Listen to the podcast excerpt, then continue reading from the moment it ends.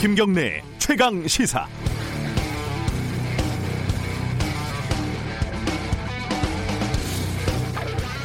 지난달 29일 경향신문에 민주당만 빼고 라는 제목의 칼럼이 실렸습니다. 임미리 교수라고요. 진보적인 학자로 평가받는 사람이 쓴 글입니다.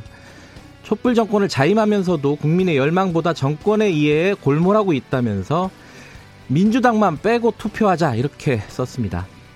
지난 5일 민주당이 임 교수와 경향신문을 선거법 위반으로 검찰에 고발한 사실이 어제 뒤늦게 보도가 됐습니다. 내용으로 따지면 저는 일부는 동의하고 일부는 동의하지 못합니다. 이 글에 동의하는지 여부, 이 글이 훌륭한 글인지 여부는 여기서는 논외로 하죠. 이 칼럼이 직설적으로 특정 정당, 민주당을 비판한 것은 맞습니다. 그런데 다른, 사, 다른 신문들을 한 번만 좀 살펴를 보죠. 가까이로 보면은 조선일보 1월 14일 김대중 칼럼, 총선이 다가온 시점에서 한 표를 민주당이 아닌 쪽에 찍을 수 있게 다른 곳을 정리해 주는 것이 야권이 해야 할 절체절명의 책무다. 좀 멀리 가면요. 한겨레 신문 2월 아, 2012년 6월 10일 고종석 칼럼. 아버지가 한 짓은 뭐든 잘한 일이라고 우겨대는 딸이 공화국 대통령이 된다면 사람이나 짐승이나 다를 게 뭔가. 박근혜가 다음 대통령이 돼서는 안 될 이유들 가운데 하나다. 이 사람들 다 고발이 됐을까요? 안 됐죠?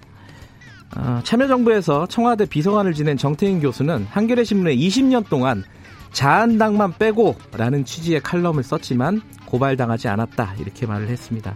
이낙연 전 총리는 고발이 부적절하다면서 당에 고발 취소를 요청을 했다고 합니다.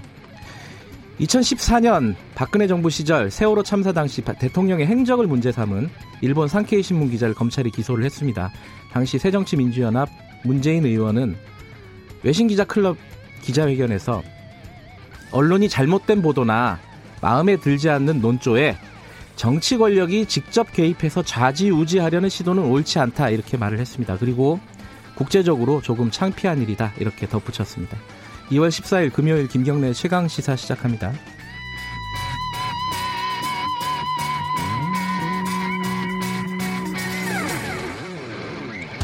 김경래 최강 시사는 유튜브 라이브로도 함께하고 계십니다. 샵 9730으로 문자 보내주시면 공유하겠습니다. 짧은 문자는 50원, 긴 문자는 100원입니다. 스마트폰 애플리케이션 콩 이용하시면 무료로 참여하실 수 있습니다.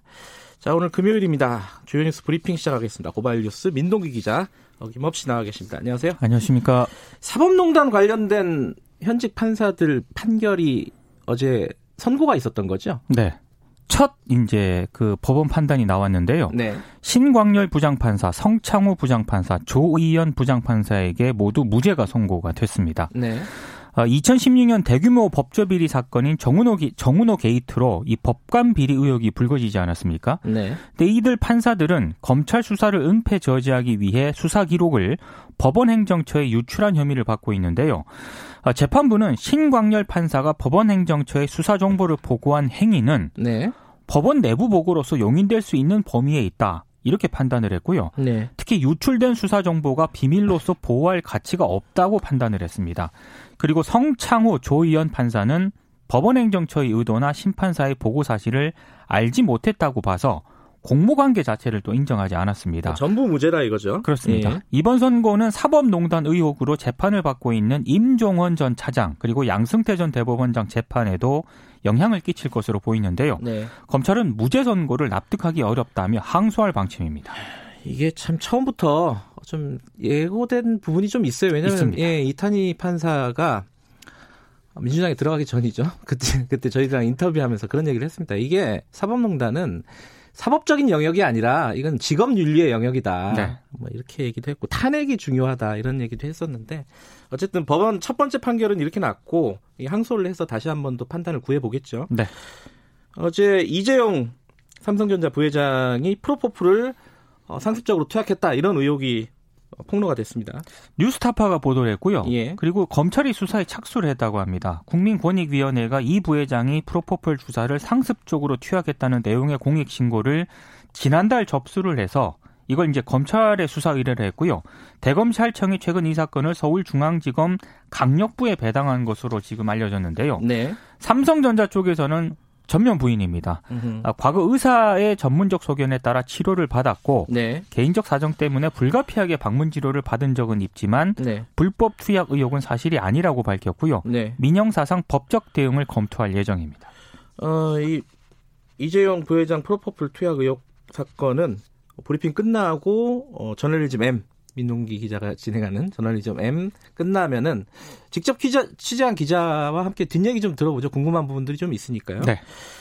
어, 지금 제가 오프닝에서 말씀을 드렸는데 이 경향신문에 칼럼을 쓴 교수를 민주당이 고발했다. 이게 좀 파장이 만만치가 않은 것 같습니다. 그렇습니다. 공직선거법상 사전선거 운동 및 투표 참여 권유 활동 금지 위반 혐의로 고발을 했는데요. 네. 아, 민주당이 고발한 칼럼은 지난 1월 29일 경향신문에 실린 임미리 고려대 한국사연구소 연구교수의 칼럼이고요. 예. 어, 촛불 정권을 자임하면서도 국민의 열망보다 정권의 이해에 골몰한 민주당을 비판을 하고 민주당만 빼고 투표하자 이렇게 쓴 대목을 민주당이 문제를 삼고 있습니다. 네.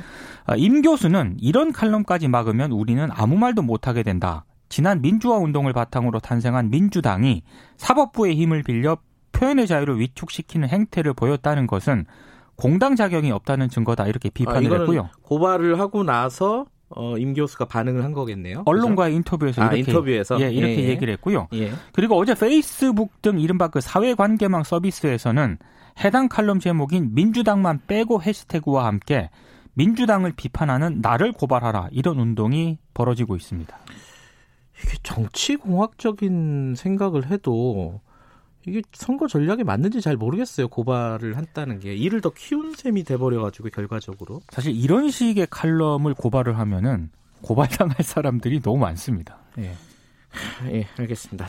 어, 자유한국당 소식도 하나 들어와 있는 게 있네요. 민경욱 의원이 어, SNS에서 욕설을 올렸습니까? 이게 무슨 말이에요? 어제 페이스북에 이제 여권 인사들을 비난하는 그런 게시물을 올렸는데요. 네.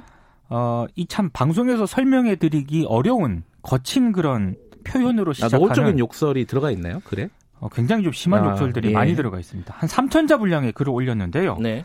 욕설이 가득합니다. 문재인 대통령도 언급을 했고 김대중, 김영삼 전직 대통령도 언급을 했고요. 네. 조국 전 장관, 임종석 전 대통령 비서실장, 이해찬 더불어민주당 대표 그리고 고 노회찬 전 의원을 어. 언급한 부분도 있습니다. 다 등장하는군요. 다 등장했습니다. 네. 그리고 글 마지막에 김지아 시인의 글이라고 하는데 아직 확인 중이다. 이렇게 이제 언급을 했는데요.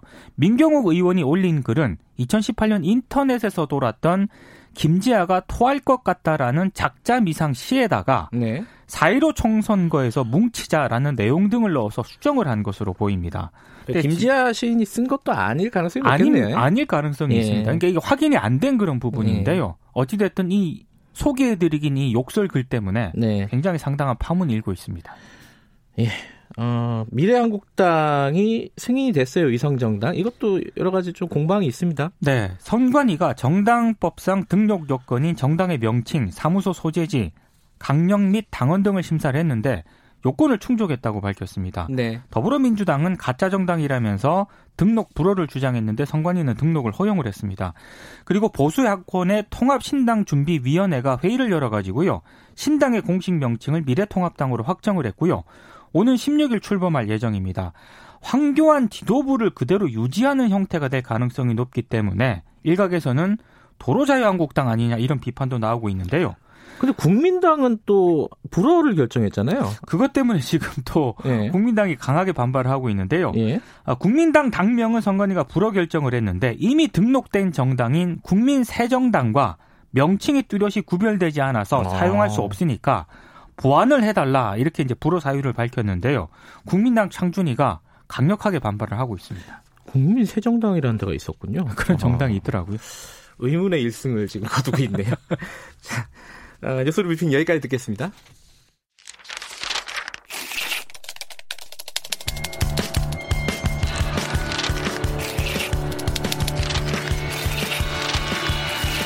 민동기의 저널리즘 M. 네, 한 주간 뉴스 중에 좀 들여다볼 만한 뉴스를 가지고 얘기를 나눠보는 시간입니다. 저널리즘 M. 오늘은 어, 신종 코로나 바이러스. 아, 이게 이름이 공식적으로는 코로나 19로 바뀌. 근데 19예요, 19예요. 방송 방송 그 전문가들 얘기를 들어보면 네. 19라고 해야 정확하다고 아, 얘기를 하더라고요. 일부러 많이 하던데 사람들. 그죠? 예, 그 일부러 아. 많이 하고 있는데. 예. 네. 저는 그럼 앞으로 19로 하죠. 전문가인 척. 자, 그 이게 명칭 가지고 논란이 지금까지 꽤 있었잖아요. 네. 그 어떤 문제가 좀 있었나요?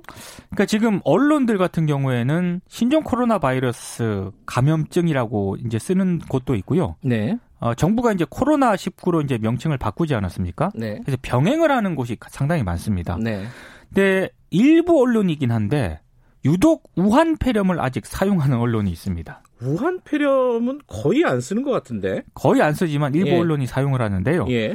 어제 기준으로 이제 지면 기준으로 했을 때 네. 조선일보가 우한 폐렴을 굉장히 고집을 하고 있습니다. 조선일보만요? 코 어. 코로나 19도 사용하지 않고요. 그 세계 보건기구가 밝힌 공식 명칭인 코비드 19 이것도 사용하지 않고 있는데 네. 대신에 이제 우한 폐렴, 신종 코로나, 우한 코로나 감염증 이런 표현들을 이제 혼용해서 사용을 하고 있더라고요. 근데 한 가지 특이한 건 조선일보도 세계보건기구와 정부가 새로운 명칭을 사용하기로 했다는 걸 보도를 했다는 그런 사실입니다. 네. 근데 여전히 지면이라든가 기사에는 COVID 19이나 코로나 19라는 명칭은 등장하지 않고 있습니다. 네. 아, 우리 PD가 어, 상세한 설명을 저한테 보내줬습니다. COVID 19 이게 CO는 코로나라는 뜻이고 VI는 바이러스, 바이러스. 네. D는 질환, 디지즈인가요? 네네. 아, 저 영어, 영어가 아직 기억이 나는군요. 19는 2019년도를 의미한다고 합니다. 네. 아, 근데 이게 조선일보가 모르면서 이러지는 않을 거고요. 그죠? 네. 뭐, 왜 그러는 걸까요? 근데 이게 좀 연관성이 있는 정황이 있는 게요. 네. 정부가 지난 1월 27일 청와대 출입 기자에게 감염증의 공식 명칭은 신종 코로나 바이러스 감염증이다. 이런 문자 메시지를 보내거든요. 네. 그러니까 이게 2015년 개정된 세계보건기구의 새로운 인간 감염성 질환 명명법에 따른 겁니다. 네. 그러니까 일종의 이제 이걸 권고를 한 거죠. 네. 조선일보가 정부 공고가 바로 다음 날부터 나온 다음 날부터 비판 기사를 냈고요. 네. 1월 29일 사설에는 중국이 아니라 미국, 일본이었으면 청와대가 나섰겠느냐. 음. 중국 앞에만 서면 작아지는 이유가 궁금하다. 이렇게 정부를 비판을 했습니다. 네. 그러니까 조선일보는 이 명칭 변경이 중국 눈치 보기 아니냐 이런 취지의 지금 주장을 하고 있는 겁니다. 음. 근데 지금은 거의 안 쓰, 조선일보만 거의 쓰는 명칭인데 우한 폐렴이라는 게 네. 초창기에는 많이 썼어요, 그죠? 그 민주언론 시민연합이 1월 29일부터 2월 10일까지 우한 폐렴 키워드로 검색된 기사량을 분석을 했거든요. 네. 경향신문하고 한겨레는 1월 29일부터 신종 코로나 바이러스로 명칭을 고쳤고요. 네. 그리고 다른 신문들도 1월 30일부터 2월 3일 사이에는 우한 폐렴이라는 명칭 대신에 신종 코로나 바이러스로 명칭을 수정을 했습니다. 네. 근데 2월 10일까지 조선일보와 한국경제는 우한 폐렴 명칭을 고수를 하거나 아니면 신종 코로나 바이러스 명칭과 혼용해서 사용을 하고 있는데요. 네. 사실 그 이 조선일보 같은 경우에는 우한 폐렴, 우한 코로나 감염증, 신종 코로나 이런 명칭을 어제 오늘 계속 쓰고 있습니다. 특히 음. 우한 폐렴이라는 명칭을 굉장히 빈도가 많이 쓰고 있는데요. 네. 간단하게 이제 포털에서 우한 폐렴이라고 기사 검색을 해보시면 굉장히 많이 검색되는 매체가 있는데 바로 조선일보입니다. 근데 이제 그 WHO 세계보건기구에서 뭐 공식적인 이름을 우한폐렴 이렇게 가지 않고 코비드 19뭐 이런 식으로 가는 이유가 있잖아요, 그죠? 그러니까 지역이나 사람 이름에 병명을 붙이는 게 해당 지역이라든가 특정 집단에게 불쾌감을 줄 수 있다. 혐오감을 줄 수 있다 이런 이유 때문에 네. 신중해라는 게 이제 세계 보건기구 가이드라인인데요. 그래서 뭐 지리적 위치, 동물, 개인이나 집단을 지칭하지 않는 공식 명칭을 쓰도록 되어 있습니다. 네. 특히 이제 부정확하거나 낙인을 찍을 수 있는 별칭을 쓰는 걸뭐 막기 위해서 세계 보건기구는 공식 이름을 사용하는 게 굉장히 중요하다 이런 점도 강조를 음. 하고 있거든요. 네. 그 실제로요. 그 유행성 출혈열을 일으키는 신논불의 그 바이러스라는 게 있었는데 네. 이게 원래 발견된 지역 이름을 따서 포코너스 바이러스로 처음에 이름을 붙였거든요. 네. 근데 해당 주민들의 반대로 이름이 변경이 됐고요. 네. 미국 제향군인회에서 따온 레지네올라균 있지 않습니까? 예. 이것도 미국 제향군인의 항의를 또 받은 적이 있습니다. 음흠. 그러니까 이번 신종 코로나 바이러스 같은 경우에도 인종이나 지역을 가려서 감염되는 게 아니라는 사실은 이제 충분히 입증이 됐기 그럼요. 때문에 예. 굳이 우한 폐렴이라는 단어를 강조해서 사용할 이유라든가 근거를 찾기가 어려운데 조선일보가 이걸 유독 고집을 하고 있습니다. 어, 해석을 하자면 뭘까요? 왜 이렇게 그 우한 폐렴이라는 단어를 어, 고집을 할까요? 그러니까 일종의 프레임 설정을 하고 있는 것 같은데요. 네. 자유한국당 황교안 대표가 1월 29일에 이런 얘기를 한, 적, 한 적이 있거든요. 정부가 우한 폐렴 명칭이나 고치고 있는데 거기 신경 쓸 만큼 여유로운 상황이 아니다. 우한 폐렴 확산 차단보다 반중 정서 차단에 더 급급한 게 아니냐 음. 이렇게 비판을 했고 이게 상당히 정치권에서도 논란이 제기가 된 적이 있습니다. 네. 그러니까 한마디로 문재인 정부가 중국 눈치를 보고 있고 음흠. 중국 정부의 책임을 덜기 위해서 명칭을 고치려 하고 있는 것 아니냐 이런 맥락이 깔려 있는 것 같은데요. 네. 조선일보가 우한 폐렴을 계속 사용하고 있는 것도 역시 비슷한 맥락으로 해석이 되고 있습니다. 그러니까 문재인 정부는 중국 눈치를 보지만 음흠. 우리는 안 본다. 안 본다. 그래서 아. 우한 폐렴을 계속 사용한다. 예. 이런 의미가 좀 깔려 있는 것 같습니다. 아, 근데 한 가지 의문은요. 이 메르스라는 단어 자체가 네. 이 중동이라는 게 들어간 거잖아요. 그렇습니다. 뭐 미들. 예. 그리고 어 아프리카 돼지열병 이것도 지역을 붙인 거지 않습니까? 그렇습니다. 이거는 왜 쓰고 우한폐렴은 또 안 쓰고 이러는 거예요? 사실은 이걸 좀 신중 보도에 신중할 필요가 있는데요. 예. 저도 그래서 좀 찾아보니까 어, 일본 뇌염이라든가 예. 메르스, 아프리카 돼지 열병이라는 아, 일본 뇌염이 있군요. 있습니다. 예, 예. 이 병명 자체가 모두 세계 세계 보건기구가 명명법을 개정하기 전에 아, 붙여진 이름입니다. 예전에 만든 거다. 일본 네. 뇌염 바이러스 같은 경우만 하더라도요. 1871년에 발견됐고 아, 그래요? 예. 아, 이거 오래됐네. 메르스가 2012년, 예. 아프리카 돼지 열병이 1921년에 발견된 바이러스라고 오래된 합니다. 명이군요, 이게. 근데 세계보건기구의 이 명명법은 2015년에 개정이 됐거든요. 얼마 안 됐네요. 그러니까 예. 얼마 안 됐기 때문에 언론이 보도를 할 때도 상당히 좀 신중해야 되는데 예. 특히 일부 전문가들은요. 일본 내용 같은 경우에는 지금 일본에서 많이 발생 안 한다고 해요. 그래요. 근데 이제 아하. 보도를 그렇게 하면은 아 여전히 일본에서만 주로 관찰이 된다 이렇게 생각하기 쉬운 거 아니겠습니까? 일본에서 전염된 건가 이렇게 생각하잖아요 보통. 그렇습니다. 예. 그래서 이제 지역에다가 지역이나 국가에다가 이게 병명을 붙이는 거를 좀 어, 신중하게 판단해야 되는데 아 그게 잘못된 정보를 줄 수도 있다 이거네요. 그렇습니다. 그죠? 근데 조선일보가 음. 이런 부분을 좀 간과를 하는 것 같고요. 네. 재밌는 거는 네. 제가 오늘 신문을 보다가 조선일보 독자권익보호위원회 2월 정례회의 내용이 또 조선일보 지면에 실렸더라고요. 아, 이런 것도 읽으세요? 아 근데 이게 너무 그 특이해서 예. 그 위원들이 뭐라고 지적을 하냐면은 조선일보가 정부를 비판하는 건 좋은데 네. 정부가 이 신종 코로나 19와 관련해서 네. 왜 오락하는지 원인을 따져야 하는데 조선일보는 정부는 무조건 아마추어고 무능력하다는 얘기, 얘기만 하고 있다. 이렇게 또 지적을 아, 했고요. 이게 조선일보 지면에 실렸어요, 이게? 어, 독자 권익 보호 위원들이 조선일보 지면에 대해서 이렇게 지적을 한 거고요. 예. 그리고 국민 건강을 심각하게 위협하는 이번 사태에 대처해 나가는 상황에 음. 조선일보가 진영 논리로 접근하는 것은 무책임해 보일 수 있다. 네. 또 이렇게 비판을 했습니다. 그러니까 이 위원들의 지적을 조선일보 기자들이 좀 곰곰이 생각을 해보는 게 어떨까 싶습니다.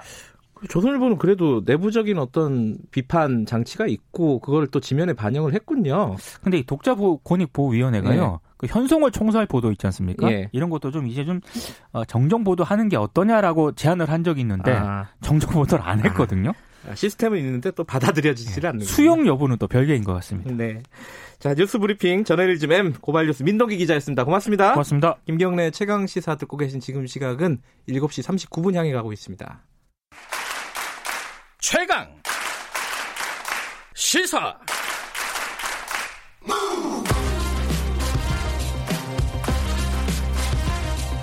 지금 여러분께서는 김경래 기자의 최강 시사를 듣고 계십니다. 예, 김경래 최강 시사 듣고 계시고요. 아까 말씀드린 대로 이재용 삼성전자 부회장 프로포플 상습 투약 의혹이죠. 이 부분을 보도한 뉴스타파 강민수 기자와 함께 뒷얘기도 좀 알아보고요. 궁금한 부분도 있고 오늘 추가적인 보도가 조금 이따 나온다 그러는데 그 얘기도 같이 좀 해보겠습니다. 아, 스튜디오에 나와 있습니다. 강민수 기자, 안녕하세요. 네, 안녕하세요. 네. 어, 일단 뭐, 많이들 어제 화제가 됐던 뉴스 중에 하나이기 때문에 네. 아시겠지만은, 대략적인 내용부터 먼저 설명하고 이제 시작하는 게 도움이 될 것 같습니다. 네. 그러니까 이재용 부회장이 네. 박근혜 최순실 국정농단 사건 수사를 받던 2017년 초부터 네. 예, 서울 신사동 소재 그 성형외과를 들락거리며 하루에 7, 8시간씩 프로포폴 네. 주사를 맞았다는 게 이 공익신고자분의 주장인 거거든요. 네. 그래서 이분은 그그이 병원에서 일했던 간호조무사의 남자친구고 네. 이 간호조무사와 그 가, 동거를 하면서 네. 자연스럽게 이 간호조무사를 병원에 출퇴근 시켜줬고 네. 그 과정에서 이 병원에 이재용 부회장 이부라는 사람이 들락거리고 있다라는 걸 알게 된 겁니다. 음. 그러다가 이제 하루는 새벽 늦게까지 여자친구가 끝나질 않으니까 그 병원 주차장에서 기다리고 있었는데 여자친구가 올라오라고 해서 그 방에 올라갔더니 어 이재용 부회장이 누워 있었고 띠띠띠 소리 나는 기계와 함께 예, 누워 있었다라는 게 이분의 주장입니다. 누워 있었다는 거는 자고 있었다는 거네요. 그죠? 네, 그 음. 시간이 새벽 두세 시 경이라고 음. 말씀을 하시는데요. 그러니까 사실 그 전부터 와서 수시간 동안 프로포폴을 맡고 있다는 맡고 음. 있었다라는 게 이 공익 신고자분의 주장입니다. 지금 공익 신고자라고 부르는 게 어, 국민 권익위에 이제 신고를 했다는 그런 뜻인 거죠? 네. 그러니까 부패나 이제 비리 문제를 신고받는 국민 권익위원회에 예. 신고를 예. 해서 공익 신고로 인정을 받았고 이게 이제 대검찰청으로 넘어가서 수사 의뢰가 된 겁니다. 그래서 음. 사실 이제 검찰이 수사를 시작한 게 단순히 아무런 근거가 없어 없이 음. 수사를 시작할 수가 없잖아요. 그래서 네. 그 제보자의 진술뿐만 아니라 그 진술을 뒷받침하는 여러 가지 증거 자료들이 있기 때문에 검찰에서도 음. 수사에 시작을 한 거고요. 저희도 음. 이제 첫 보도를 시작한 겁니다. 어쨌든 권익위에서도 1차적으로 스크린을 했을 텐데 어, 네. 뭐 타당성이 그래도 인정이 되는 부분이 있기 때문에 검찰이 넘긴 거죠. 더 네. 자세히 알아봐라. 네. 수사를 해봐라. 자, 수사를 하고 있다는 건데, 근데 이제 지금 어 삼성전자 입장은 불법 투약 투약한 사실이 없다 이거잖아요. 물론 이제 불법 투약한 사실이 없다는 거예요. 투약한 사실이 없다는 건 아니고 이제 이제 그 그것 때문에라도 사실관계 조금 더 봐야 될 것 같은데 제가 어제 보도를 보니까 2017년도 무렵에 문자들이 그 간호조무사하고 어 이재용 부회장으로 추정되는 사람과 어 나눴던 문자들이 공개가 됐어요. 근데 그게 이재용 부회장이라는 사실은 확인이 된 건가요? 사실 그 대화는 이제 비밀 대화방에서 이제 이루어진 대화인데. 아, 그래요? 예. 음. 기본적으로, 어, 그 2017년 1월 24일의 대화를 보면 이 부회장이라고 부르지 마. 혼낼 거야. 음, 음, 음. 이렇게 말을 일단 먼저 하셨고요. 오빠라고 부르라고. 네. 그리고 그 전, 전 날인 이제 네. 1월 19일에는 이제 8시 18분에 살아나왔다. 라고 음. 이 부회장이라는 사람이 메시지를 남겼습니다. 근데 네. 이때 당시가 이재용 부회장이 그 특검의 수사를 받다가 구속영장이 기각된 날이거든요. 네. 그날 아침 오전 6시 15분에 서울 구치소를 나온 것으로 이제 확인이 되거든요. 그때 그러니까 뭐 언론 보도들이 그 취재를 다 했으니까요, 네, 언론들이. 네, 네, 그렇습니다. 예. 그러고 나서 8시 18분에 살아났다라고 메시지를 보냈고 그날 11시까지 병원에 간다. 아. 네, 이렇게 말씀을 하세요. 그리고 그런데 이제 그날 병원에 원장님이 안 계신데도 불구하고 네. 11시까지 간다라고 얘기를 했고 네. 그러고 나서 6시 47분에 thank you 이렇게 한마디를 남긴 거거든요. 네. 그러니까 병원에서 7, 8시간 동안 원장이 없는데도 뭔가 시술을 받았다라고 음흠. 보여지는 정황이 있어서 저희가 라인 메시지를 공개를 한 겁니다.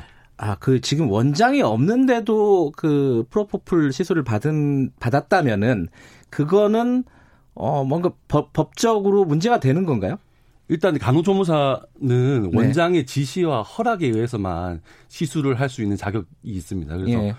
어, 그, 그게 사실이라고 한다면 그 자체가 이제 불법인 거고 예. 그 메시지 내용을 보면 분명히 예. 이제 원장이 없는데도 이 부회장인 사람은 음. 가겠다라고 음흠. 한 측면이 있기 때문에 어느 정도의 뭐 강요나 네. 그런 게 있었지 않을까 볼 수 있을 것 같습니다. 그 간호조무사는 지금 구속이 됐다면서요? 네, 그러니까 이게 이 사건이 원래 이제 2000, 그러니까 지난해 12월 달에 네. 예, 최승석 애경개발 대표가 여기서 애경개발 대표 예, 예. 여기서 프로포폴을 맡고 있다는 이제 수사를 받고 이제 이 사람들이 원장과 이제 간호조무사가 이미 구속이 된 거예요. 그러니까 음. 프로포폴을 치료 목적 외에 주사를 놔뒀다라는 네. 그 혐의로 지금 재판이 이미 넘어갔습니다. 그래서 음. 지난 그러니까 오는 3월 달에 이제 재판이 시작되는데 네. 어제 타, 타 매체에서도 보도가 됐는데 여기서 이 병원에서 뭐 유명 연예인이랑 또 다른 재벌 가들 인사들이 네. 수사를 받고 있다라는 지금 그 보도까지 나왔습니다. 음, 나온 상태입니다. 이미 이제 어 성형외과긴 하지만 프로포폴을 많이 이렇게 투약을 했던 병원인 거고 예. 그 병원이 검찰 수사를 다른 쪽으로도 받고 있었는데 요번에 이제 이재용 부회장 건이 새로 이제 이첩이 된 거다. 이거 이렇게 보면 되겠네요. 네네, 근데 어, 이 병원은 지금 폐업이 됐고요. 어, 취재 과정에서 그러면은 뭐 이재용 부회장하고 다른 사람 얘기도 들은 게 있습니까? 네, 다른 왜, 왜 분들도 말, 말씀을 듣긴 했는데 아직 그 저희가 네. 보도는 어쨌든 객관 객관적으로 음. 이제 합리적으로 믿을 만한 정황이 있는 증거 자료를 바탕으로 해서 보도를 하는 거잖아요. 그래서 예.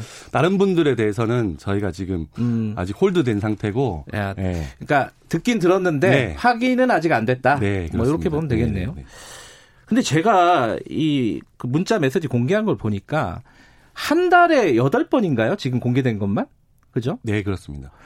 이 정도면 좀 심각한 거 아니에요? 그러니까 일주일에 한 두 번 꼴이잖아요. 두세 번 꼴로 네. 예, 병원을 들락거린 건데 네. 그게 어쨌든 하루 종일 그러니까 성형외과에서 이제 7 10시에 문을 열면 거의 퇴근할 때까지 하루 종일 그 간호조무사는 그 누군가 오면 이제 그 방에 갇혀서 하루 네. 종일 이제 그분만 주사를 놔주는 일을 해야 되는 아, 또 위급상에 생길 수 있으니까 옆에서 그러니까 보는 거군요. 프로포폴은 이제 아.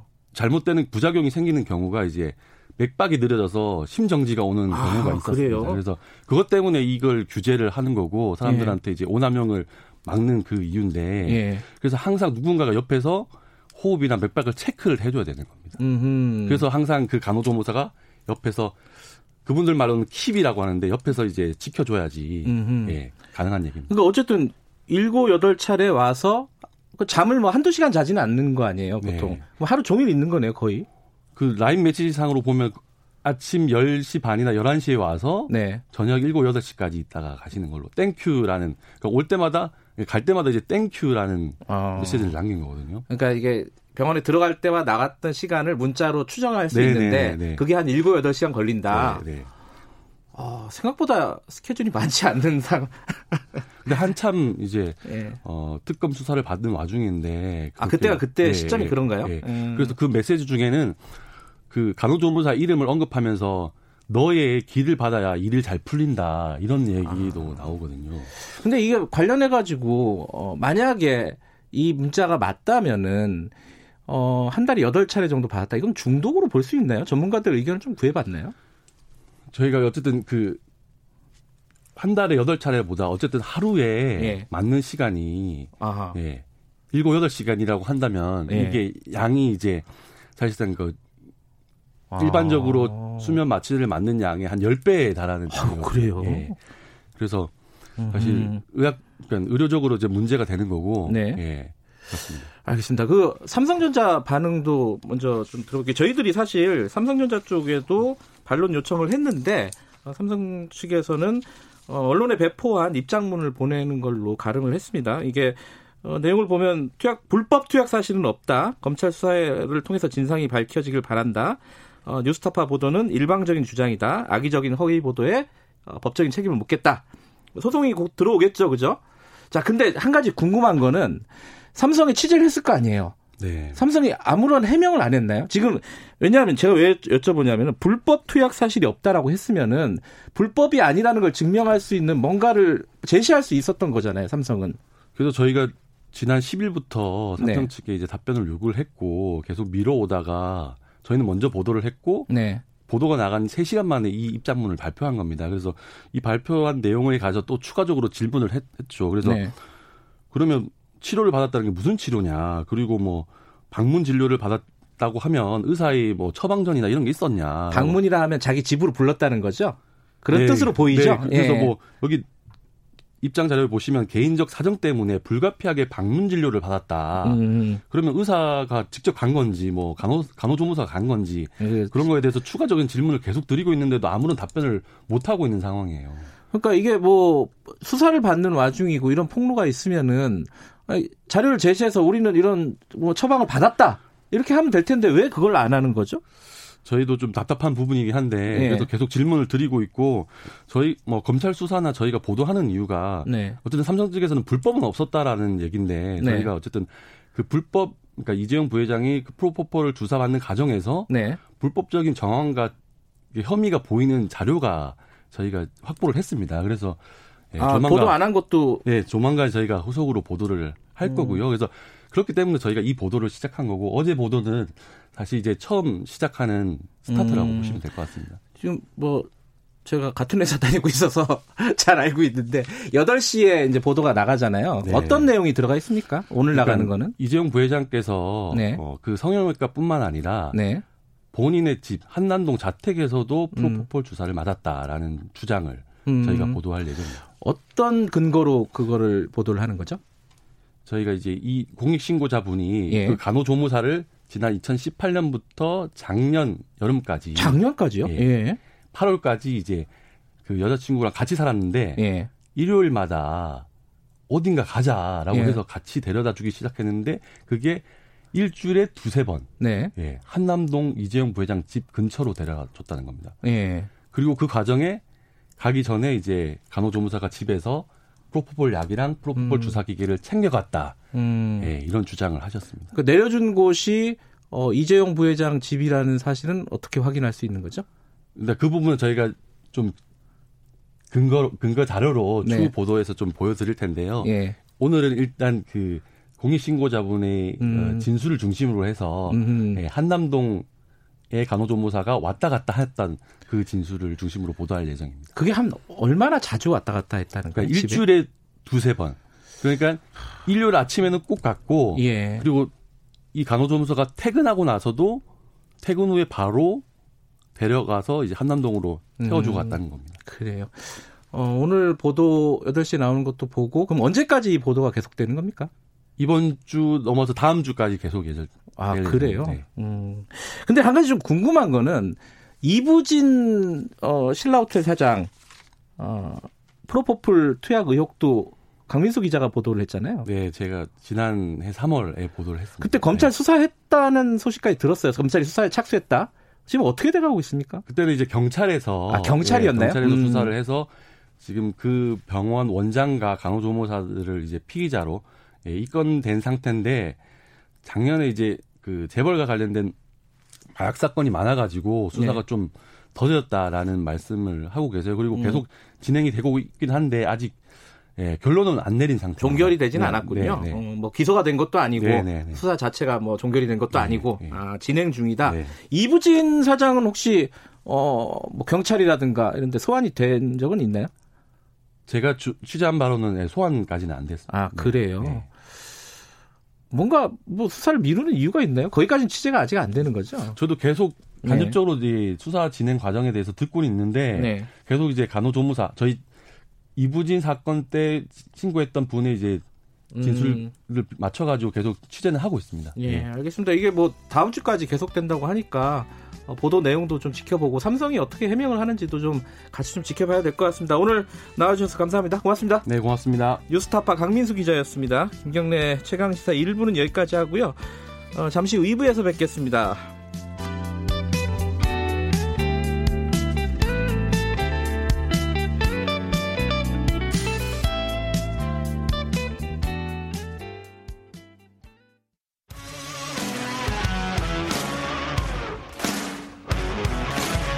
뉴스타파 기자 김경래 최강 시사.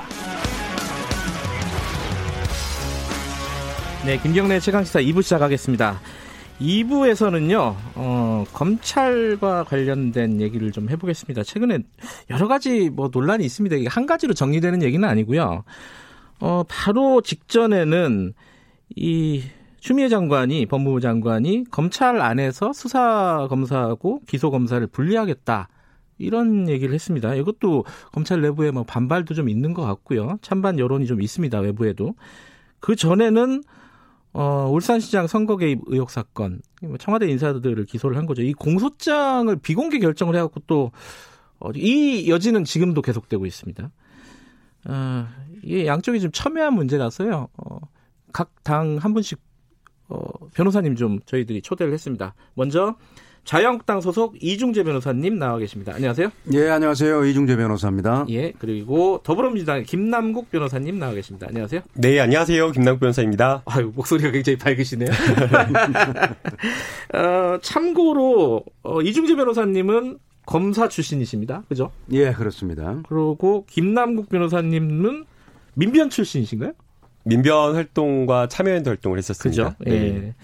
네. 뭐 이렇게 좀 배경을 아셔야지 어, 청취자분들이 이해하기가 쉬우실 것 같기도 해서 일단 정보를 드리고요. 어, 두 분은 또 이제 어, 변호사 원래 변호사 업무를 하시다가 이번에 정치에 투신을 하신 분들입니다. 그죠? 예, 그렇습니다. 예. 네, 그렇습니다. 두 분 다 이제 공천을 기다리고 있는 상황이고요. 여기까지 정보를 드리고 얘기를 시작하도록 하겠습니다. 이 수사검사, 기소검사를 분리하겠다. 이게 지금까지 예전에 나왔던 건 이제 검찰이 수사를 좀 직접 수사를 줄이고 경찰의 수사, 수사를 어, 늘리고 검찰은 좀 기소만 하는 방향으로 크게 잡았는데 뭐 그렇게 완전히 분리할 수 없어서 검찰이 직접 수사 좀 놔두고 이게 검경 수사권 조정 안에 대략적인 내용이잖아요. 근데 이번은 좀 달라요. 검찰 내에 수사 검사하고 기소 검사를 분리하겠다. 이게 뭐 여당 쪽부터 먼저 여쭤보는 게 좋을 것 같아요. 이게 무슨 의미예요? 왜 이렇게 하는 거예요? 네, 지금 검찰이 다루고 있는 여러 가지 특수부의 중요 사건들은 네. 여전히 검찰이 직접 수사를 가능하도록 되어 있는데요. 그럼요. 예. 근데 이런 어떤 특수부의 사건이나 이런 수사들은 정치적 중립성이라든가 객관성이 굉장히 매우 중요합니다. 네. 그런데 검찰의 어떤 내부적인 중립성과 객관성을 담보할 만한 통제 장치가 지금까지는 없었다라는 거죠. 네. 그래서 이러한 어떤 내부적인 통제 장치를 만들기 위해서 이 수사와 기소를 분리하겠다라는 것인데요. 어, 가장 최근에 있었던 뭐 여러 가지 사건들이 있겠지만 아마 많은 분들이 기억하시는 거 이명박 정부 때 KBS 아니, MBC PD 수첩 사건을 좀 네. 생각을 하면 좋을 것 같습니다. 명예훼손 단순 명예훼손 사건이었는데요. 이 사건을 가지고 처음에 수사를 시작하는 초기부터 체포 영장을 발부해가지고 수갑을 채워가지고 이 구속 수사를 하는 그런 상황까지 있었고요. 네. 그 다음에 이 임수빈 당시의 전 부장검사였죠. 수사팀의 부장검사가 아 이거는 죄가 안 된다 불기소다라고 의견을 제시를 했는데 당시에 고위층 검찰의 대검의 고위 간부가 무죄가 나와도 아무 문제가 없는데 잘 알면서 왜 그러느냐라고 하면서 기소를 강제했다라고 이야기를 음. 하고 강요했다라고 이야기를 하고 있고요. 결국에 당시에 수사팀 이 임수빈 전 부장검사는 이에 반발하면서 옷을 벗는 그런 일이 있었는데요. 네. 어, 이러한 것들이 이제 과거사 대검 과거사 진상조사위원회에서 밝혀졌는데 결국에는 이런 어, 굉장히 정치적으로 중립성과 객관성이 담보돼야 될 사건에 대해서 오히려 목적성을 가지고 수사하는 부분에 대해서 제동장치 가치가 없다. 뭐 검찰 내부의 여러 인권 감독관이나 이런 것들이 있지만 실제로 어떤 실질적인 효과가 없기 때문에 음. 수사와 기소를 분리하는 방향으로 조금 내부적 통제 장치를 만들어 보자라는 의견 같습니다. 어, 일단 한 마씩 듣고 시작을 해야 될 것 같습니다. 이중재 변호사님은 이 안에 대해서 어떻게 들으셨습니까? 음, 굉장히 생뚱맞죠. 생뚱맞다? 네, 굉장히 네. 생뚱맞죠. 어떤 부분요? 아, 지금 검찰이 그동안 네. 수십 년 동안 정치적 중립성을 훼손시키거나 아니면은 정치 권력의 영향을 받아서 부당한 결정을 했다고 의심을 받는 사건은 네.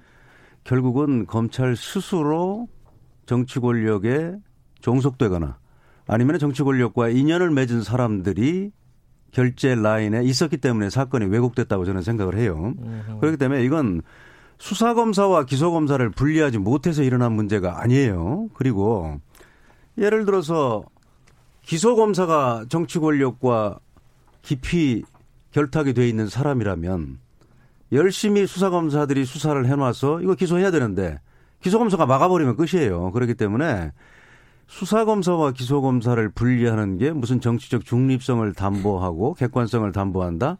이거는 지금 뭐, 어, 합리성이 없는 주장이라고 보고요. 네. 오히려, 어, 검, 수사검사가 수사에 너무 매몰된 나머지 네. 자기 사건이 이거 굉장히 중요한 사건이다. 이거 무조건 기소를 해야 될 만한 사건이다. 이렇게 지나친 의혹을 가지고 있을 때는 지금 그걸 제어하는 장치가 이미 돼 있죠. 어떤 거요? 수사 검사보다 오히려 수사 경험이나 경륜이 풍부한 사람들이 결제 라인에 있단 말입니다. 그러니까 음.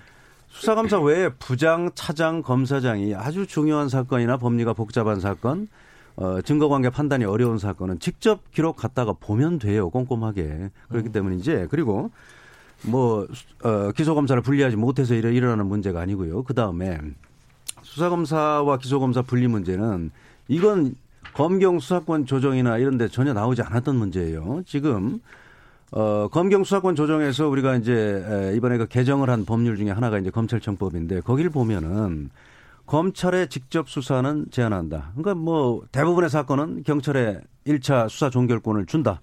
검사는 개입하지 말아라. 이렇게까지 해놨단 말입니다. 그리고 네. 그러면 검사는 뭐 할 거냐. 정말 사회적으로 이목이 집중되는 사건, 대형 사건, 중요 사건. 그러니까 이제 뭐 대통령령으로 정하는 경제 사건 또는 뭐 공직자 범죄 사건, 선거 사건 또는 뭐 방위 사업에 관한 사건 이런 사건에 대해서는 검사들이 그동안의 그 수사 경험과 경륜이 풍부하니까 네. 이런 사건은 직접 수사하고 기소를 해라. 이렇게 해서 이미 그 합의가 이루어진 사안이에요. 물론 뭐 패스트트랙으로 그걸 통과시킨 거에 대해서는 야당의 반발이 있습니다만 네. 어쨌든 이릉 합의가 된 부분이 그거예요. 그런데 그러면 그런 중요 사건에 대해서는 검사들로 하여금 아 그래 이런 사건은 정말 직접 수사해서 기소해라. 이렇게 법령까지 만들어 놓고서는 갑자기 생뚱맞게 수사검사와 기소검사를 분리한다? 이거는 제가 볼 때는 지금 뭐 청와대 하명 사건이다 이렇게 의혹을 지금 받고 있는 네. 뭐 대부분 한 13명이 기소가 됐습니다만은 결국은 뭐 어, 울산 현 울산시장 사건 이 사건에 대한 검찰의 하여튼 뭐 기소 가능성 이걸 원천적으로 차단하려는 그런 시도라고 저는 보입니다. 알겠습니다. 네. 예, 뭐 말씀하실 게 있을 것 같은데 예, 한 말씀만 더 듣고 어, 각각의 쟁점으로 갈게요. 네, 네. 이중재 변호사님께서 이제 생뚱맞다 그러셨는데 예. 그렇지는 않고요. 이 검경 수사권 조정 법안이 통과될 때 큰 방향을 기소와 수사를 분리하는 방향으로 간다라고 정해놨습니다. 네. 여기에 대해서는 지금 윤석열 총장도 당시에 인사청문회 과정에서 검찰의 직접 수사를 줄이는 방향으로 갔다, 가는 게 맞다라고 그렇게 이야기를 했었고요. 그렇기 때문에 이 검경 수사권 조정 과정에서 기소와 수사를 분리한다라는 대원칙 원칙은 지켜져야 된다고 생각이 됩니다. 다만 지금 특수부 수사 사건과 관련되어서 직접 수사가 당장에 분리되는 기소와 수사가 분리되지 못하는 그런 사정이 있기 때문에 내부적 통제 장치를 두자라는 것이고요.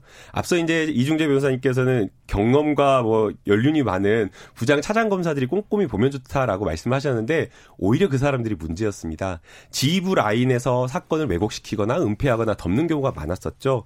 어, 검찰이나 법조계에서는 이런 이야기가 있다라고 합니다. 검사가 검사 시절에는 구속으로 명예와 이 승진을 하고 변호사가 돼서는 불구속으로 돈만 번다, 돈을 많이 번다 이런 음. 이야기가 있, 다고 합니다.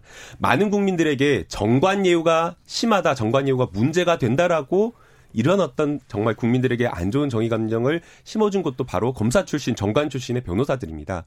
그러한 어떤 수많은 문제들이 있는데도 불구하고 검찰 내부 통제가 충분히 작동한다라고 말하기엔 좀 어렵다고 보이고요. 당장 지금 추미애 장관 실시한다는 거 아니기 때문에 검찰 내부에서의 어떤 통제 장치를 강화하는 그런 어떤 중립성과 객관성을 담보하는 내부적 통제 장치에 대한 논의가 지금 바로 좀 시작되어야 될 것 같습니다. 전관 예우하고 지금 뭐 수사검사, 기소검사 분리는 뭐 전혀 관련이 없는 내용 아니죠. 이거 관련이 있죠. 만약에 그런 어떻게, 문제를 관련이 있죠? 어, 제가 지금 설명을 드리면요. 예, 예. 수사 단계에서 잘못된 예. 처분이나 판단을 할 때에 예. 누군가 그것을 한 번더 예. 걸러줄 수 있는 여과 장치 예. 다층 쪽으로 있었다라고 한다면 사건을 덮거나 왜곡하는 경우가 없었죠. 아, 그 부분에 대해서는 제가 이미 말씀드렸죠. 지금 뭐 김 변호사께서는 한쪽으로만 말씀을 하시는데 기소 검사가 정치적으로 편향된 검사면 어떻게 할 겁니까? 어, 그래서 그렇죠? 제가 필요하다는 그러면은 겁니다. 서로 간의 견제를 수사 검사가 아무리 수사를 잘해도 기소 검사가 덮어버리면 끝이에요. 지금 어, 제가 뭐 특정인을 거론해서 좀 안 됐습니다만은 최강욱 전 공직 청와대 공직기강 비서관 그 기소 과정을 보십시오. 수사 검사들이 애써 수사해 놨는데 어? 최종 어, 결제자인 중앙지검 내 최종 결제자를 말씀드리는 거예요. 이성현 검사장이 한밤중에 결제도 안 하고 한 시간 동안 외부하고 통화하더니 그래도 결제를 안 하고 두 시간 동안 또 외부에 나갔다가 사라졌다가 왔어요. 도대체 이런 결제자가 있으면은 안 되는 것처럼 기소검사에 결국은 정권에서 내 편이다 싶은 사람을 기소검사로 대거 배치해 놓으면은 결국은 수사 아무리 열심히 해봐야 기소 안 되는 거예요. 저는 오히려 다른 면을 봤는데요. 네. 최강욱 변호사님 수사나 이런 것들을 보면 피의자 소환 조사 자체를 하지 않고 기소를 했어요. 그리고 기소한 시점이나 이런 것들을 보면 충분하게 공소시효나 이런 것들이 남아 있는데도 불구하고 예. 설 전에 기소를 전격적으로 기소를 하는 그런 모습을 보였기 자, 그 때문에 그 제가 오히려 거꾸로 이 제가 그 부분은 제가 좀 반론을 할 수밖에 없어요. 예, 짧게 한 말씀 하고 다음은 정치적 수사지가 예. 아닌가 자, 그런 생각이 듭니다. 최강욱 비서관을 조사도 하지 않고 기소했다는 거는 그거는 뭐 완전히 그 주객이 전도된 주장이에요. 뭐냐면 최강욱 비서관은 검찰의 소환 요구에 세 차례나 특별한 이유도 없이 거부했던 사람이에요. 그러면 이런 경우에는 정말 일반 시민이라면 검찰에서는 당연히 법원에 체포영장을 청구해서 신병을 확보한 상태에서 수사를 합니다. 그런데 지금 뭐 지검장이 막아대고 하니까 결국은 소환도 못하고 지검장이 결국은 결재는 안 하면서 뭐 뭐라고 했습니까? 뭐라고 했냐면 자 내가 좀 법무부에 얘기해서 최강욱 비서관 어떻게 좀 나오도록 한번 해보겠다. 아니 저 수사를 받는 사람이 지금 저 정당한 이유도 없이 소환에 불응하는데 지금 검사장이 기껏 한다는 소리가 아, 내가 법무부에 어떻게 사정해서 제발 한번 나와주세요. 뭐 이런 식으로 얘기를 하겠다는 건데 이건 말이 안 되는 거죠. 그런 예, 상황에서 예, 알겠습니다. 지금 예, 최강욱 변호사, 아니 변호사란다. 그 비서관 얘기는 오늘의 주요한 쟁점은 아니기 때문에 여기까지 양쪽 얘기 들, 들은 걸로 하고요. 근데 이제 한, 한 가지만 관련해서는 여쭤보고 다음 얘기로 넘어갈게요. 그 김남욱 변호사님 이게 네. 뭐 좋은 취지로 했다고 하더라도 시점의 문제인데 지금 시점이 그러니까 정권에 굉장히 민감한 수사들이 이루어지고 있는 시점 아닙니까? 이 시점에서 얘기하는 건 좀 부적절한 거 아니냐. 좀 더, 어, 예, 그, 법리적이거나 이렇게 논의를 거쳐가지고 나중에 해야 되는 거 아니냐라는 얘기에 대해서는 어떻게 생각하세요? 네, 사실은 뭐 공소장 비공개라든가 이런 것들이 정치적으로 민감한 시점에 그러니까 이루어지고 시점. 있어서 네. 부담이 되는 건 사실입니다. 네. 어떻게 보면 정치적으로 생각을 해보면 이게 과연 좋은지 네. 어, 그런 부분에 대한 평가도 다를 거라고 생각이 되는데요. 오히려 저는 이런 시점 때문에 이 공소장 비공개라든가 이런 부분에 대한 정치적 중립성과 독립성을 이야기하는 게 맞다라고 보입니다. 음. 어, 저는 개인적으로요 검찰이 이번에 출마한가 싶어요. 대검이 자체가 이 총선에 출마한다라고 생각, 생각이 들 정도로 정치적인 어떤 사건에 대해서 수사로 굉장히 많이 개입을 하고 있습니다. 예. 과거의 수사기관을 보게 되면 경찰이나 검찰은 정치적으로 선거에 영향을 줄 수 있는 사건에 대해서 수사를 미루거나 선거 이로 미루거나 수사를 한다고 하더라도 주변 참고인에 대한 어떤 그런 어떤 주변부 수사만 했었는데 이것은 아예 전격적으로 수사를 다 완료하지도 않았는데 기소해버리고 내용도 밝혀지지 않았는데 이런 수사를 하고 있는 상황이어서 정치 정치 개입에 대한 문제가 있기 때문에 오히려 민주적 통제 장치를 강화해야 되는 법무부 장관으로서는 할 만한 조치인 것 같다는 생각이 이준재 변호사님에게도 질문 하나 드릴게요. 제 질문인데 아까 얘기를 하다가 뭐, 그 아니 그 지휘부 라인이 어, 잘못된 검사이면 문제가 생길 수 있고 뭐 수사검사, 기소검사 분리했는데 기소검사 쪽이 문제가 있으면은 이것도 안 되는 거잖아요. 그러면은 그렇죠. 사람에 따라서 달라지는 거면은 시스템으로 아예 양쪽을 기, 수사 기소 나눠 가지고 어, 시스템으로 서로 견제와 균형을 할 수 있게끔 하는 거 이게 이제 김남욱 변호사의 취지인데 그거에 대해서는 어떻게 생각하십니까?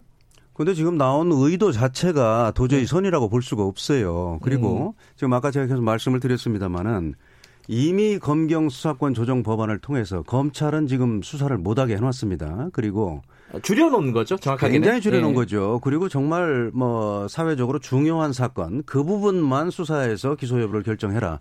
이렇게 이미 합의를 해놓고서는 지금 엉뚱하게 지금 법무부 장관이 수사검사, 기소검사를 분리해라. 그것까지 가자. 지금 이런 얘기를 하고 있는 거예요. 그러면 음. 이게 이런 얘기가 왜 남았느냐. 제가 볼 때는 이래요. 제 생각이 뭐, 뭐 꼭, 뭐 100% 옳다 이렇게 말씀드릴 수는 없겠습니다만은. 네.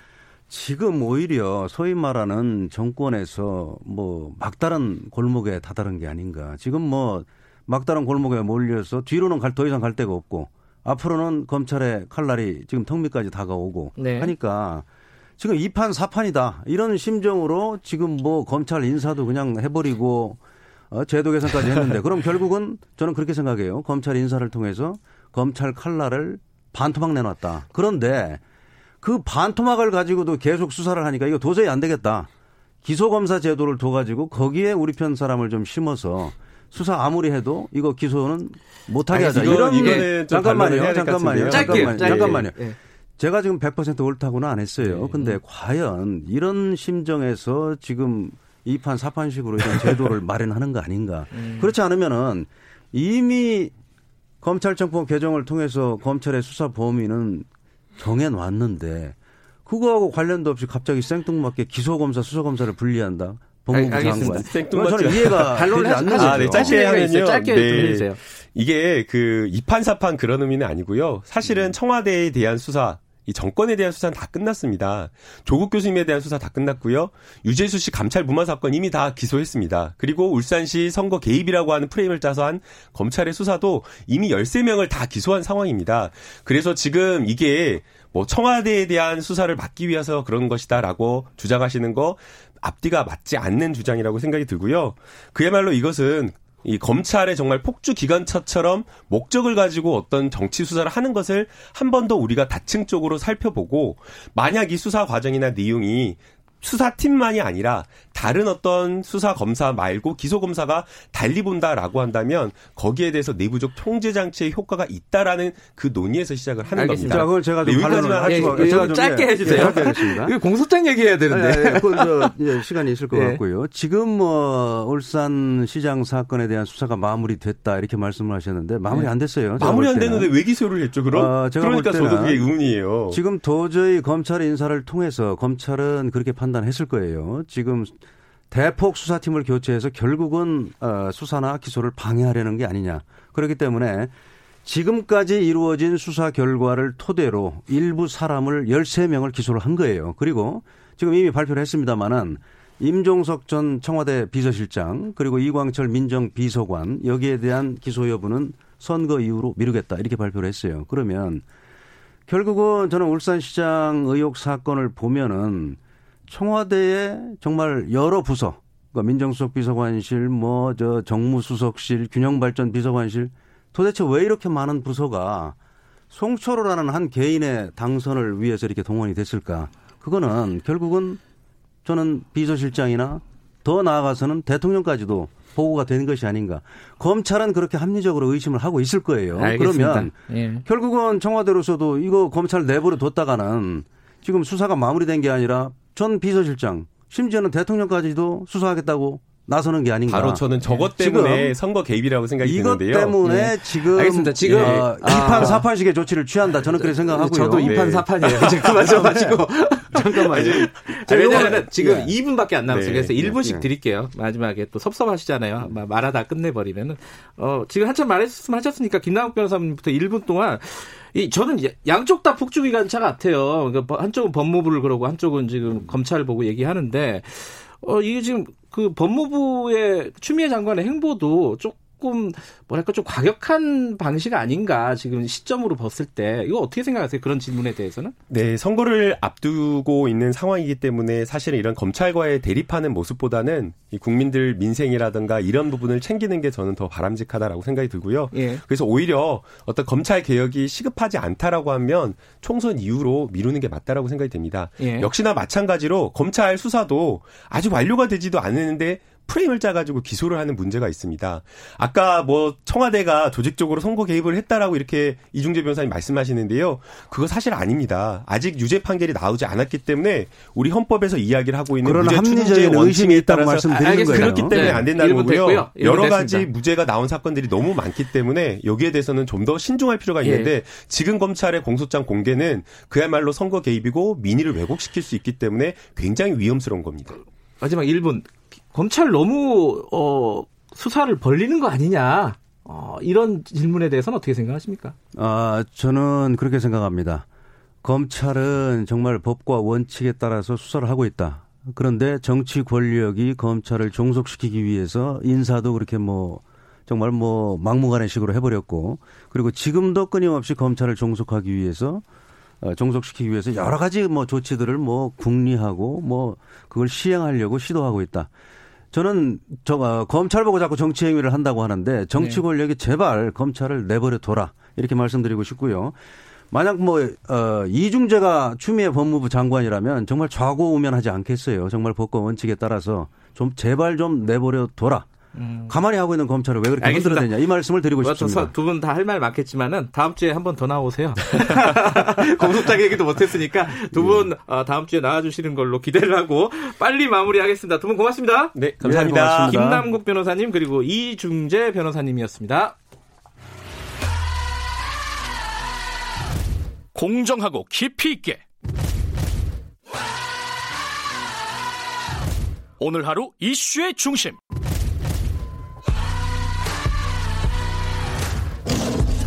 김경래 최강 시사.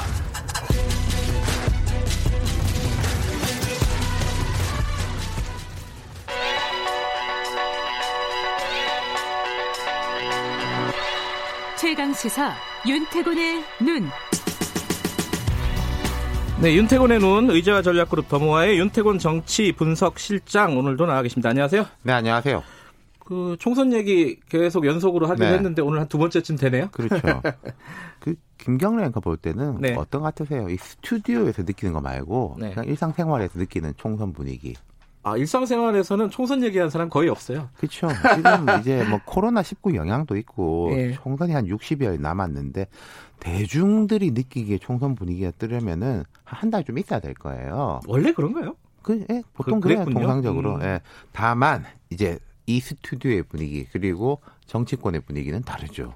이미 핫하죠. 예. 그죠. 이미 다 구체적인 절차들이 들어갔잖아요. 뭐 그렇죠. 뭐 면접, 뭐 네. 공천 과정이 들어간 거죠. 그러니까 네. 민주당, 한국당 예비 후보 대상으로 면접이 한참이고 민주당 어제 저녁에 수도권 중심으로 한 50여 곳 그 경선도 밝혔고, 네. 근데 물론 이건 두 당에나 해당하는 겁니다. 나머지 정당은 지역구 공천 경쟁이 있을 수준이 아니거든요. 이 그, 말씀은 예. 양자 구도로 구도가 짜여져 가고 있다 이런 이야기가 되는 거겠죠. 그래요? 네. 어, 그게 말씀하신 게 예를 들어 이제 뭐 큰 변수일지 아닐지 여러 가지 얘기가 있었던 안철수 신당은 이름도 못 정하고 있는 상황이에요. 그렇죠. 지금? 그리고 안철수 음. 신당하고 이제 정의당 쪽은 좀 비례대표 쪽에 좀 집중할 가능성이 높아 보이고 그리고 아, 이제 안철수 신당 뭐 당명 두 번째 불허인데 어.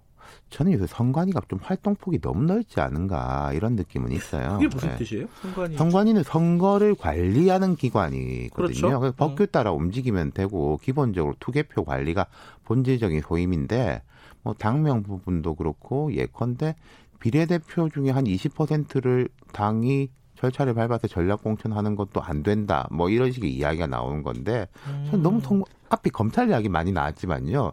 저는 성관이가 너무 적극적인 행정을 뭔가 민주주의를 지도하고 이러려는 역할을 하려는 거 아닌가 그런 아. 생각이 있어요. 그 비례대표 중에 20% 전략 공천도 안 된다. 이건 뭐라고 봐야 되나요? 이게 경선해라 이런 거죠? 근데 이제 경선만이 그럼 민주적이냐? 그럼 그 경선은 누구를 대상으로 해야 되느냐? 권리당원만 하면 되는 거냐? 국민들한테도 음. 열어야 되냐? 선거인단 만들면 그 선거인단도 선관위가 규제하고 검증할 거냐? 음. 세계적으로 한국 선관위 같은 건 없어요. 한국 그래요? 검찰도 없다고들 너무 하지만 디테일한 것까지 규제를 하려고 한다. 그렇죠. 어, 네. 그렇군요. 다른 얘기 좀 해보죠. 네. 그 지금 한참 뜨거운 데가 언론에서 뜨거운 데는 PK입니다. PK. 그렇죠. 예. 지금 이제 홍준표, 김태호 두 사람이 이제 관심 모으지 않습니까? 이건 네. 두 가지 포인트에서 볼 수 있어요. 첫 번째는 한국당 공천관리위원회 파워. 황교안 대표 상당히 좌고 우면하고 있을 때 직간접적인 압박을 가해서 종로로 교통정리 시켰지 않습니까? 네. 그 다음이 이제 한국당 내 전직 대표 내지 대권 주자급 뭐 김병준 전 비대위원장 일찌감치 당의 뜻에 다, 따르겠다라고 했고 네. 사실 홍준표 전 대표는 이 한국당 쪽에서 되게 뭔가 다루기 어려운 사람, 약간 피하는 사람이거든요. 근데 김영호 공관위원장이 직접 만나고 이런 식으로 해가지고 지금 원래는 뭐 밀양, 의령, 함안, 장령 나가겠다라고 했는데 양산을 쪽으로 정리를 시켰지 않습니까? 아 그것만으로도 큰 성과다. 그쵸. 뭐 이런 얘기를 했었죠. 네. 예. 이쪽이 이제 원래 장령 이쪽은 서부 경남이 한국당 입장에서는 아주 텃밭이라서 좀 다른 사람이 나가도 당선 가능성이 높은 곳이에요. 음. 이제 김영호 공관위원장이 그렇게 정리를 했고 양산을이면은 지금 현역 의원도 민주당이고 김두관 의원이 내려갔고 한국당 기준으로 볼 때 수도권에는 못 미치지만은 PK 지역 내에서는 험지다. 예. 그리고 김태호 전 지사 결국 어떻게 될지 모르겠는데 창원 성산 뭐 이야기 나오고 있거든요. 자, 홍준표, 김태호 이 두 사람에 대해 가지고 이런 거취의 재배치가 되면 그다음 무슨 차례겠습니까? TK 중진 의원 차례일 음, 거예요. 음, 자연스럽게. 예. 그다음 뭐 그다음 그다음 음흠. 그리고 공간이 파워가 지금 상당히 높아졌어요. 네. 아무도 그 권위에 예, 덤비지 못하는 그리고 뭐 예컨대 세보수당의 하태경 대표는 이런 말했습니다. 지금 공간이 너무 잘하고 있기 때문에 통합 정당에서도 그대로 가야 된다. 음. 손대지도 말아야 의외였어요. 된다. 그렇죠. 예. 보통 뭐 우리도 한 명 들어가야 그러니까요. 된다 이런 소리 하잖아요. 음. 그런 이야기를 안 했단 말이죠. 예. 그러니까 공간이 파워가 지금 말씀하신 대로 굉장히 위상이 높아졌다. 그렇죠. 이게 첫 번째 예, 포인트. 김영호 위원장이 들어오면서 분위기도 많이 바뀌었고요. 음. 두 번째 포인트는 뭐예요? 자, 양산 그리고 만약에 창원으로 김태호 전 지사가 배치가 된다면은 양산하고 창원은 경남의 중심지입니다. 그 민주당의 세가 센 곳이고 지리적 정치적으로는 부산을 왼쪽하고 위쪽에서 포위하는 곳이에요. 김명래 앵커도 이제 고향 그쪽이니까 네, 머릿속에 지도를 생각해 보시면 그런 그림이 될 음, 거예요. 네. 그리고 그럼 두 전직 지사 중량감 있는 사람을 배치해 가지고 PK 전략을 수립한다. 네. 경남에서부터 부산을 압박해 들어간다는 음, 거죠. 전략의 차원이 있군요. 예, 지금 여당 입장에서 PK가 애초에 상당히 좋지도 않은 상황인데 야당은 PK에서부터 주도권을 잡아 나가서 그걸 이제 북진시키겠다는 거겠죠. TK 음. 아까 제가 말씀드린 대로 중진 의원들 정리하고 수도권까지 이제 북상. 그리고 PK에서는 그 원래 김무성 전 대표를 포함해서 중진 의원들 상당수가 자진 불출마 선언을 해놓고 있어요. 그러니까 새로운 슬롯으로 네. 새 인물로 끼워 넣을 수 있는 조건이 되게 괜찮은 상황이에요. 음. 그 거기에 비해서 상대적으로는 민주당은 분위기가 그렇게 좋지 않은 것 같아요. 그렇죠. PK 쪽으로 야, 보면. 한국당이 이런 전략을 짜고 막 이렇게 한다는 건 거꾸로 보면 민주당이 안 좋다는 뜻이겠죠. PK를 음. 부울경, 부산, 울산, 경남이라고 하지 않습니까? 네. 부울경 광역단체장 지지율도 안 좋고 음흠. 울산시장은 기소됐고 경남지사는 재판 중이고. 그렇죠. 네. 네. 지난번에 비해서 아직은 임팩트 있는 새 얼굴도 잘 안 보여요. 네. 그래서 그런지 이제 그제 김부겸, 김두관, 김영춘 세 사람 음. KKK 네. 네. 이세 사람이 공동 아, KKK네요. 네, 공동 성명을 냈습니다. 예. 영남 지방의 민생 피해가 중앙 정부가 느끼는 것보다 훨씬 심각하다. 음흠. 추경 편성, 당내 민생 대책 특위 설치, 긴급 당정 협의가 필요하다. 이렇게 강하게 목도리를 냈어요. 위기감이 있다. 이런 이런 표현으로 가도 그렇죠. 될까요? 영남 지역 경제가 심각하다는 이야기가 어제 오늘 말이 아닌데 코로나 영향이 꼭 영남에 만 있겠어요. 그렇죠. 이제 이들이 이제 음. 총대를 맨 것이고 또 추경 같은 거는 야당이 별로 반대할 명분이 없을 것이다. 총선 앞두고 어, 민생 예. 살리자는데 예. 반대한단 말이냐. 예. 그리고 또 하나는 자 이 KKK라고 말씀드렸지만은 이 세 사람의 이미지가 어떤 거냐.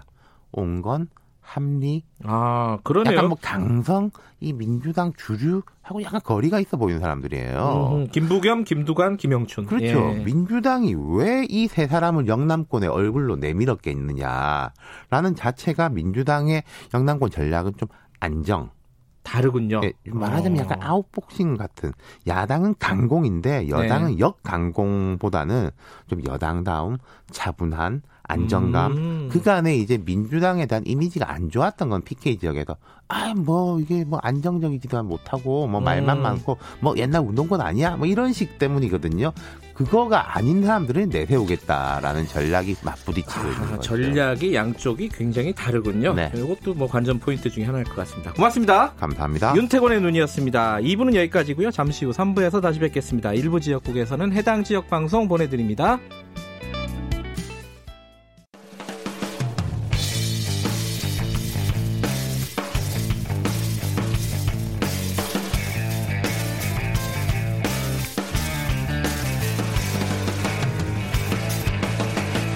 김경래의 최강 시사.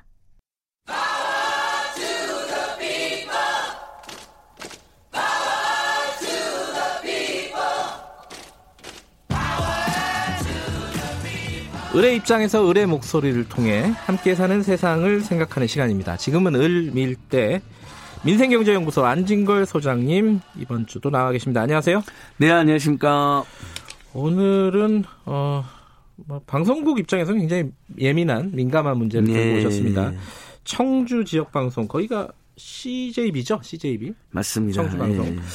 그쪽에서 프리랜서 PD로 어 14년간 일을 했는데 결국 어 임금 인상 쪽 요구했다가 잘렸고 그 와중에 소송이 있었고 어 패소했고 거기에 절망해서 극단적인 선택을 했고 이, 여기까지가 이제 좀 많이 알려진 얘기입니다. 예. 이 얘기를 좀 해보겠습니다. 방송국에서는 좀 다르게 어려울 수도 있죠. 방송국에 이제 그 계약직 직원들이나 비정규 직원들이 많기 때문에 그렇죠. 정도의 차이는 있지만 자유롭지 않거든요. 예, 그래서 네. 주요 방송에서 이슈를 다루지 않는다라는 지적도 어, 추모 기자회견에서 나왔습니다. 있었어요. 예. 예. 근데 정말 이렇게 국민들께서 한편은 코로나로 걱정하고 한편은 기생충으로 환호하는 와중에도 네. 지난주에도 말씀드린 것처럼 우체국에서 집변 한 분이 과로로 또 쓰러졌고 네. 마사회에서 문중원 전 기수가 또 마사의 여러 가지 비리와 부조리를 고발하면서 숨졌고 네. 그리고 어 청주 방송에서 어 이분이 TV 여행 아름다운 충북이라는 프로그램을 하셨어요. 음. 꽤 우리 지역에서는 알려진 프로그램이었고 제가 여기 사진 하나 갖고 왔는데요. 이제 우리 유튜브에는 안 보일 텐데 음. 직접 청, 시청자들께서 청주 방송 앞까지 가가지고 어. 아. TV 여행 아름다운 충북을 만들어 주신 우리 이재학 PD님의 명복을 네. 빈다. 반드시 아, 시청자들이 예, 1인 시위 같은 걸 하는 그렇습니다. 추모 1인 시도 예. 하고 국화꽃 들면서요. 예. 그러니까 이분 유서에 이렇게 나와 있습니다. 억울에 미치겠다. 음. 예, 그러니까 14년을 일했다 했잖아요. 2004년부터 예. 일했다니까요. 예. 누가 보기에도 저도 방송국 왔다 갔다 하지만 사실 저도 깜짝 놀랄 때 있어요. 어떤 방송국에 분명히 저분이 이제 저희들 추정컨대 방송국이라는 곳은 이렇게 화려하고 또 이렇게 나름대로 운영 자금도 풍부하다고 생각이 되잖아요. 그러니까 네. 정식핀인 줄 알았는데 그, 그 프로그램을 아주 열심히 몇 년 동안 하신 분이 갖고 의심도 안 했는데 어느 날 디프리 자리에서 계약직 PD여서 어떻게 될지 모른다 이런 이야기를 들은 적이 있거든요. 음. 저도 깜짝 놀란 적이 있는데 네네네. 아니나 다를까 이제 이분도 프리랜서 같은 거였던 거죠. 음. 그래서 근로계약서를 쓰진 않았던 겁니다.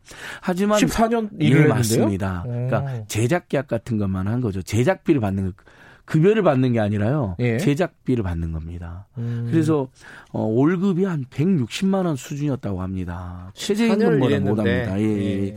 그러니까 어, 그런 상태에서 너무 힘이 든다, 과로한다, 너무 힘이 든다, 너무 급여는 작다. 네. 그럼 이제 요구하는 게 우리가 뭐겠습니까? 급여를 올려달라.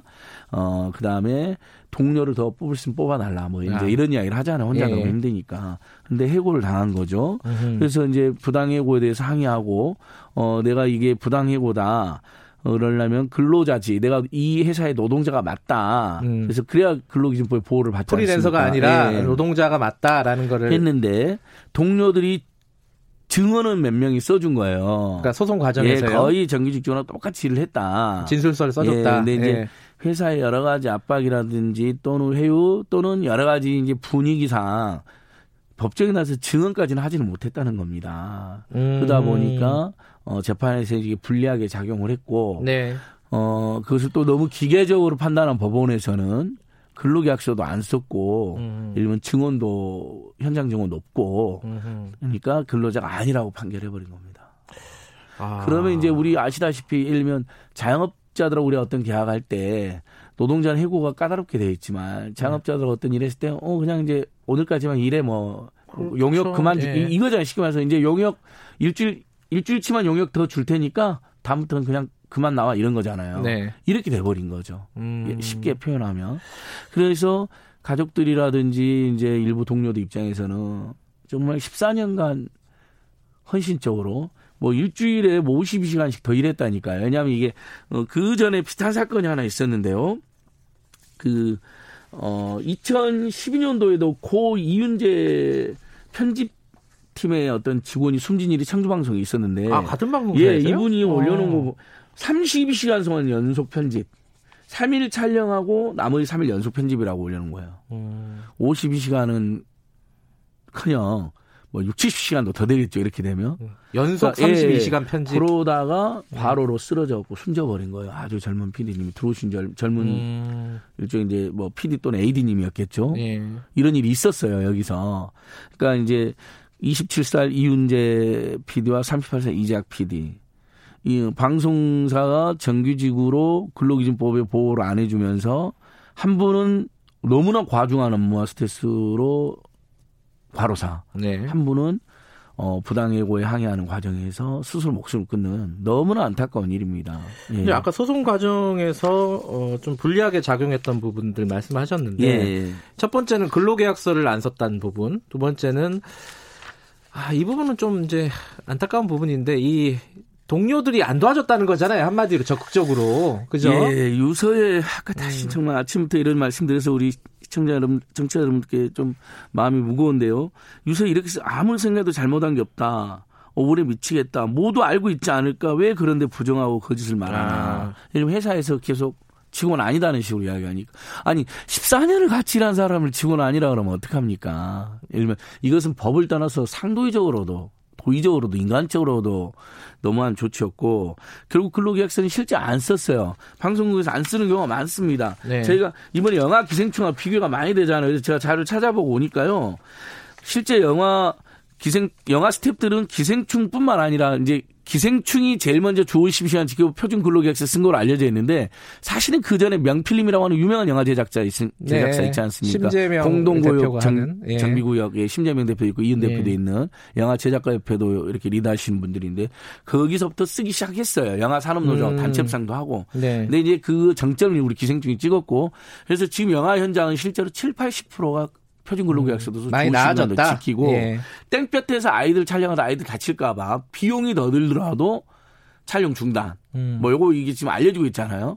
근데 방송국은 통틀어서 뭐 우리 KBS도 어쩐지 한번 점검해야겠습니다만은 네. 어 통틀어서 35% 안팎밖에 표준 근로계약서 쓰지 않는다고 확인이 됐습니다. 최근 조사에서. 10명 중 3명밖에 예, 안 쓴다고요? 컨텐츠 진흥원에서요. 예. 그러니까 방송국에 드나드는 많은 인원이 있지 않겠습니까? 예. 그래서 여기 나 이게 이제 정부 국책기관의 조사한 겁니다. 2019년 방송태에서 직면한 노동 현실.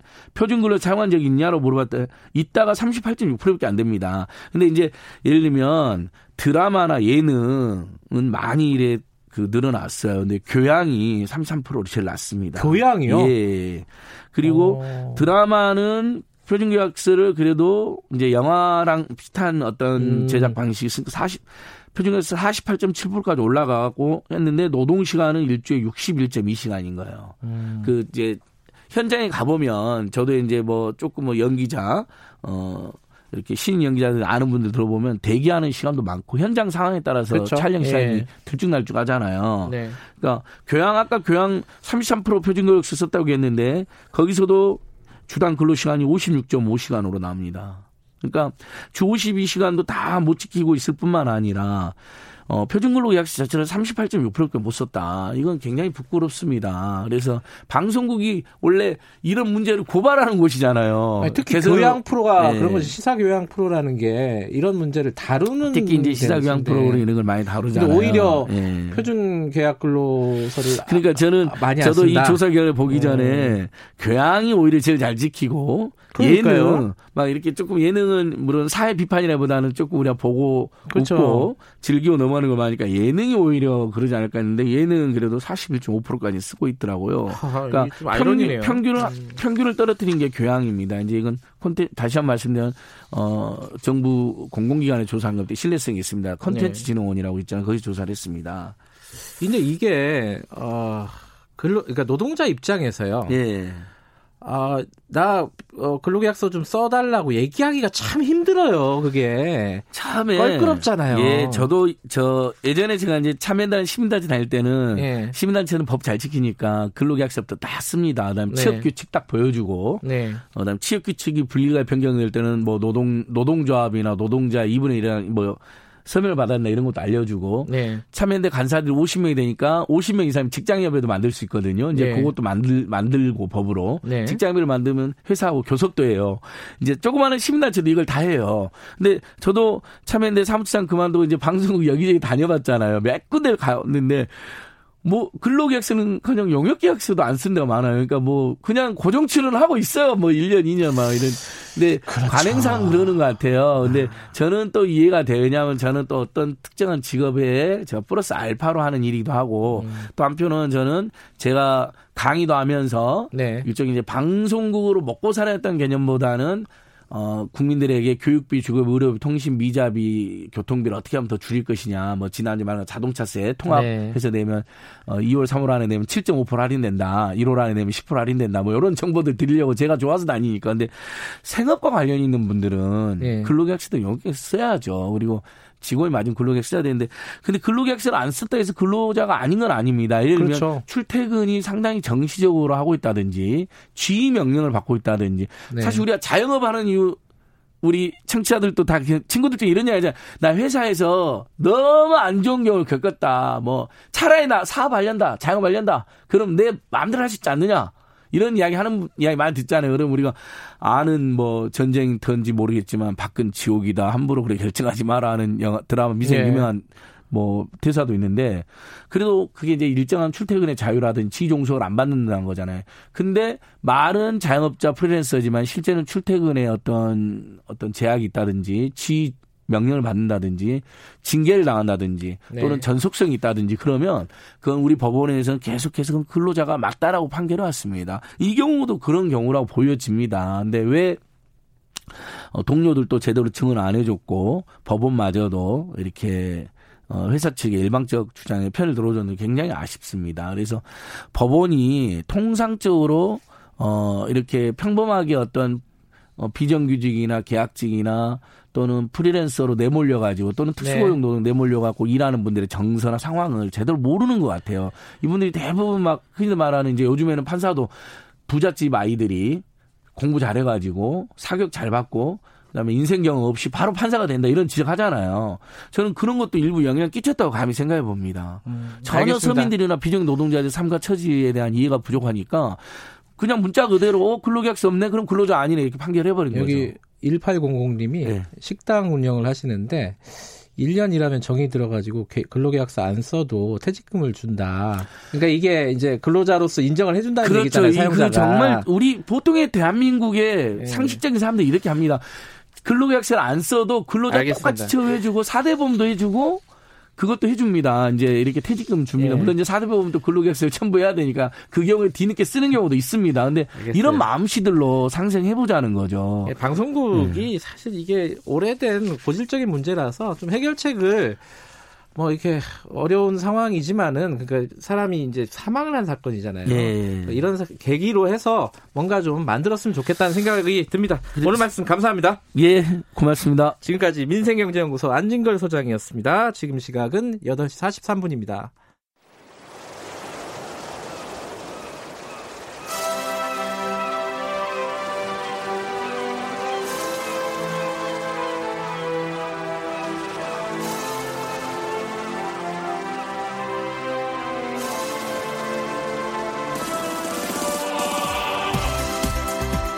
네, 장안의 화제입니다. 축구 감독으로부터 배우는 리더십. 아, 한준희 축구 해설위원 나와 계십니다. 안녕하세요. 네, 안녕하세요. 이 오늘 지금까지 했던 감독 정리해 보면은 히딩크 감독 있었고 네. 조세 무리뉴 감독 있었고 또 퍼거슨 감독 있었고 그렇죠. 세 명 했나요, 우리? 어, 그렇습니다. 퍼거슨 감독 두 번 했기 아, 때문에. 퍼거슨 감독 네. 두번 했구나, 우리가. 드디어 한국 감독이 나옵니다. 기쁩니다. 아니 근데 한국 감독이 제, 제가 딱 머릿속에 떠오르는 감독이 누가 있냐면은 뭐 차범근 감독, 허정무 감독, 어 이러면 너무 연식이 들어요. 박종환 감독. 그렇죠. 박종환 감독 정도 나와야 연식이 더 드러나죠. 아, 빨, 간 장갑의 마술사? 뭐 이런. 그분은 야구 감독 아닌가요? 아, 김도엽 감독. 어, 어. 아, 박종환 감독도 빨간 장갑 아니었어요? 박종환 감독 빨간 장갑 뭐 어렴풋이 뭐 그런 아. 비슷한 게 있었던 것 같기도 한데 죄송합니다. 제 생각엔 아닌 것 같아요. 네, 네. 매우 쓸데없습니다. 네. 네. 어쨌든 이런 감독이 머릿속에 딱 떠오르는데 근데 첫 시간으로 들고 온 감독님 이름은 다릅니다. 누구죠? 정정용 감독입니다. 왜 정정용 감독이에요? 제가 이 김경래 최강 시사에서 네. 이제 앞 코너 있지 않습니까? 네. 안진걸 소장님 코너. 네. 어, 들으면은 제가 굉장히 고개를 끄덕이면서 공감할 때가 많아요. 네. 아주 좋은 코너 같은데 이제 사회적 약자를 많이 다뤄주시지 않습니까? 네네. 정종용 감독이 네. 어떻게 보면 유리천장을 깨트린 흑수저 감독. 아, 그래요? 네, 네. 이른바 이제 축구라는 분야에서는 사회적 약자에 속했던 감독이죠. 네. 그런데 사회적 약자에 속했던 감독이 이렇게 엄청난 업적을 낳아서 그런데 그 업적이 결과만 좋았느냐? 과정도 매우 좋았기 때문에 그 업적이 또 가능했거든요. 음. 그래서 이제는 정종용과 같은 어떤 선수 경력이 매우 미미한 음. 보잘것없는 이러한 지도자들이 지도자로 성장하는 데 있어서 대한민국 사회에 뭔가 좀 변화를 불러 일으켰다. 네. 아, 이제는 선수 경력이 미미하다고 해서 좋은 지도자가 되기 어렵다는 것이 이제 통하지 않는 뭔가 음. 한국 사회에 커다란 변혁을 불러일으킨 점에 있어서 저는 굉장히 의의가 있는 감독이라고 보고요. 어, 실제로 어, 어느 분야든 금수저, 흑수저가 다 있겠습니다만 그렇죠. 축구나 뭐 스포츠에 있어서도 이른바 슈퍼스타 출신들은 선수 은퇴한 이후에 감독이 좀 쉽게 되죠. 그렇죠. 이름값이 있으니까. 네, 아무래도 네. 그렇죠. 네. 정말 최고의 선수 반열에 올랐던 선수들은 그런데 그런 감독들이라고 해서 뭐 명감독이 아니냐 그거는 저는 전혀 아닌데 네, 그 네. 얘기를 하기 위함은 아니지만 어찌됐건 상대적으로 선수 경력이 정종용 감독의 경우에는 프로에 아예 발을 담근 적도 없습니다. 아, 그래요? 네, 실업 선수 정도 생활이 끝인데 그것도 아주 오래 하지도 않았어요. 왜 그랬대요? 네, 또 부상이 있었기 아, 때문에 부상이 네, 20대 한 후반 정도까지 했는데 예. 네, 프로 경력이 아예 없어요. 그런데 이런 지도자가 정말 이렇게 이름을 날리고 중요한 위치에 서기까지는 음. 얼마나 많은 고난을 극복했고 편견을 깨뜨렸겠습니까? 음. 저는 정종용 감독이야말로 우리 김경래 최강 시사가 다룰 만한 음. 21세기형 대한민국 감독이라고 생각합니다. 그러니까 말씀한 지금 아까 우리가 전에 했던 외국 유명한 감독들 중에 모리뉴 감독이 약간 그런 케이스 아니었나요? 매우 비슷하죠. 그죠? 선수 시절에는 크게 뭐 빛을 못 발하다가 지도자로서 성공하는 케이스. 그렇죠. 음. 그러니까 정종용 감독의 어떤 초기 과정은 무리뉴 감독과 상당히 유사함이 있습니다. 무리뉴 오. 감독도 뭐 프로 선수라고 말할 수 없을 정도밖에 안 되는 선수였잖아요. 네. 근데 말씀드렸던 대로 정종용 감독은 아예 프로 선수도 아니었었고 음. 그래서 어 쉽게 말하자면 정말 공부를 많이 했고 연구를 많이 했어요. 아, 노력을 많이 했군요. 네, 그리고 네. 남들이 안 하는 걸 했습니다. 예를 들어서 네. 2000년대 초반에 우리나라 축구 지도자가 컴퓨터를 활용해서 PPT를 하는 게 쉽겠습니까? 2000년대 초반이요? 저도 못해요. 저도 그 당시에는 컴퓨터 거의 안 썼는데.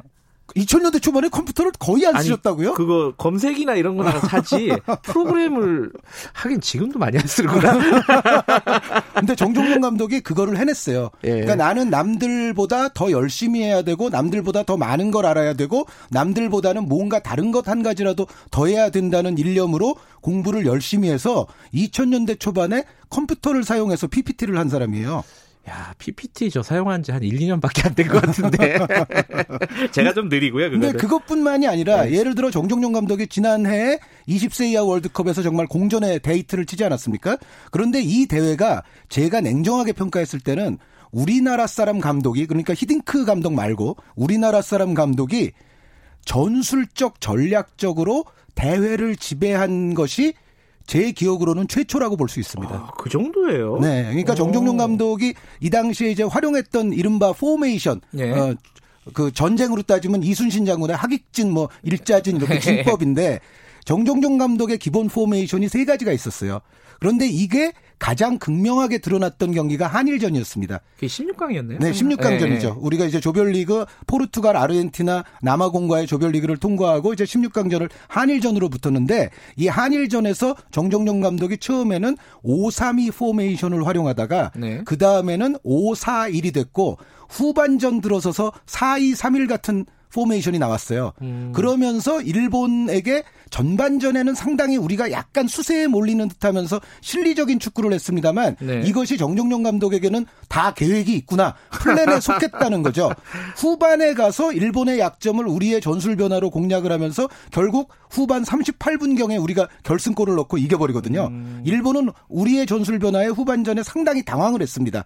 어, 그런데 여기서 또 하나 우리가 받아야 될 교훈 하나가 뭐냐면 우리의 여태까지 이제 뭐 투혼을 강조하고 정신력을 강조하고 집단을 강조하고 성과를 강조했던 다른 지도자 대부분의 다른 지도자들이 한일전 같은 케이스에 이제 직면을 하게 되면 대부분 이제 어떤 전략을 많이 썼냐면 야 일본은 우리가 그냥 처음부터 막 어, 부시면서 막 눌러야 돼.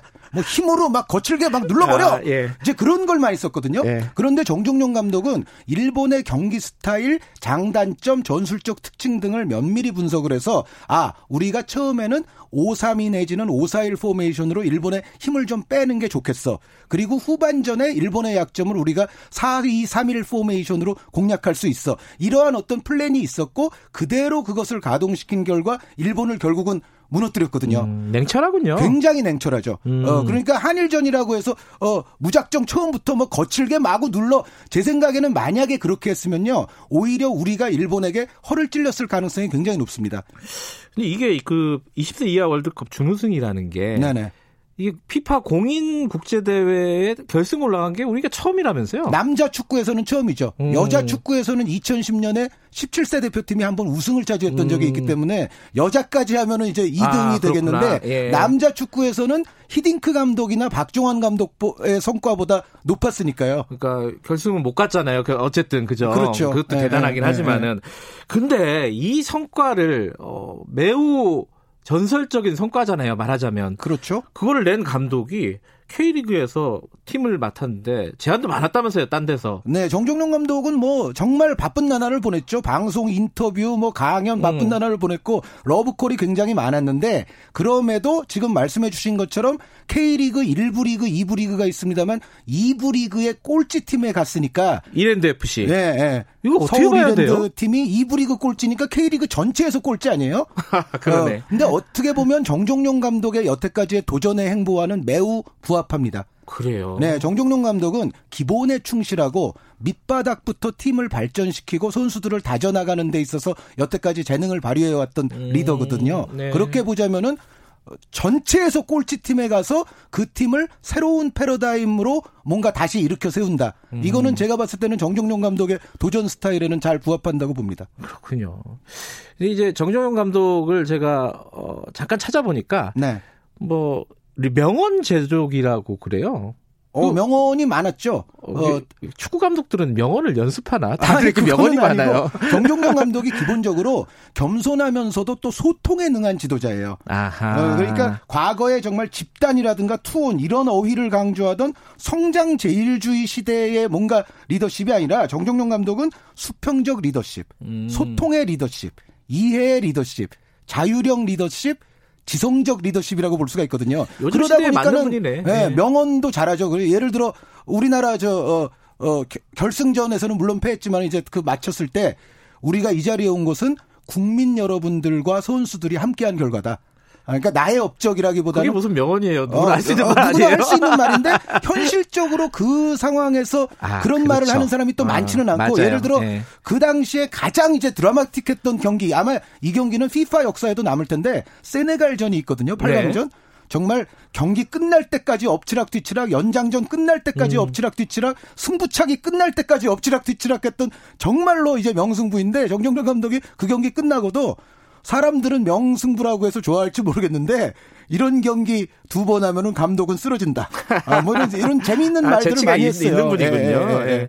근데 그 아까 뭐 수평적 리더십 이런 말씀 해주셨는데 그런 그 눈에 확 들어오는 좀 에피소드 같은 게 있나요? 정정. 그게 이런 거죠. 예를 들어 예. 어떤 감독들은 어린 선수들의 어떤 휴대전화 압수하시는 분들도 있고 아, 요즘 세상에. 네, 자유 시간에 굉장히 제약을 가하는 분들도 네. 있고 있는데 정종용 감독은 자유 시간 줄 거다 주고 휴대전화도 음. 쓰게 했어요. 그리고 이제 틈틈이 음악도 많이 훈련할 때 막 듣게도 했고 음흠. 그래서 이강인 선수가 뭐 음악 어, 담당 DJ도 했다 뭐 이제 그런 것도 있잖아요. 그리고 어, 전술 노트란 걸 나눠줬습니다. 예. 이 정정용의 전술 노트가 뭐냐면은 실제 경기 상황에서 일어날 수 있는 전술 변화 내지는 또 코너킥 같은 세트 플레이 상황에서의 선수들의 움직임을 세세하게 적어가지고 예. 어, 너희들 쉴 때 틈날 때마다 봐. 음. 그래서 선수들이 이제 우리 팀이 수행해야 될 전술을 틈틈이 자기 자신의 몸에 이제 체득하도록 만드는 음. 어, 뭔가 이제 여태까지의 다른 어떤 강압적 리더십이라든가 아주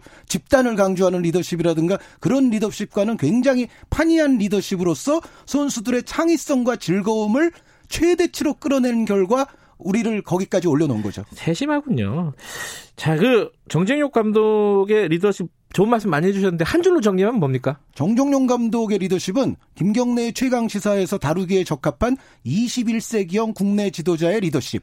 여기에 아까 처음 말씀드렸던 유리천장을 깨트린 음. 흑수저 지도자의 리더십이라고 볼 수가 있습니다. 음, 스토리가 있는 분이네요. 네네, 또. 네. 알겠습니다. 이 몰랐던 분들 아 저만 몰랐나요? 정정용 감독 대단하네요. 그 다음에는 어떤 감독이세요? 그게 궁금한데요. 다음에는 네. 다이아몬드 수저 지도자를 제가 말씀드리겠습니다. 그 누구예요? 그건? 제가 다이아몬드 수저들에게는 뭐 편견을 갖고 있는 사람이 전혀 아니라는 것을 음. 증명하기 위해서 축구사에 손가락에 꼽히는 레전드 요한 크루이프가 등장합니다. 아, 갑자기 또 외국으로 튀네요. 또 네. 엄청난 다이아 수저입니다. 아, 그래요? 네. 왜 그런지 저 다음 주 기대해 주시고요. 오늘 말씀 감사합니다. 네, 감사합니다. 한준희 축구 해설위원이었고요. 김경래 최강 시사 오늘 여기까지고요. 저는 다음 주 월요일 아침 7시 20분 돌아오겠습니다.